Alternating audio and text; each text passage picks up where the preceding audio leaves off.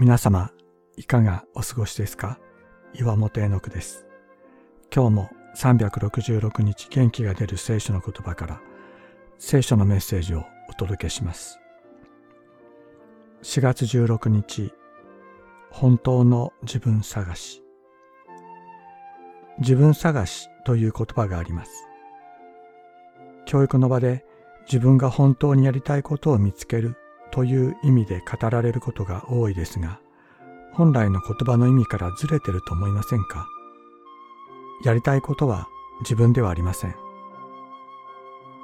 自分探しとは、本当の自分とは何か、それを探すことです。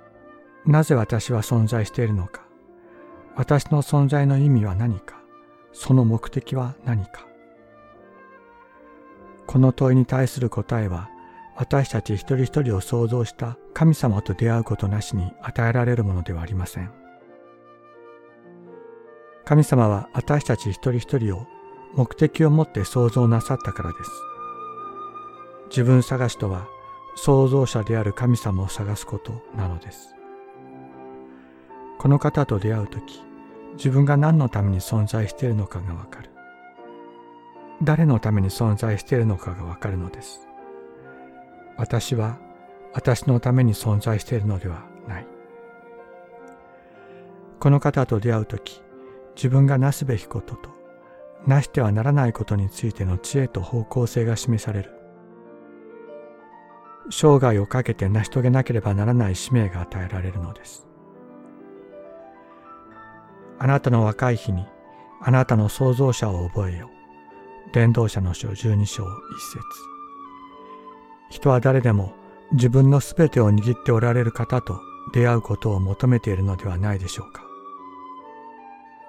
あなたの心の奥底の願いを満たす方がいるのです。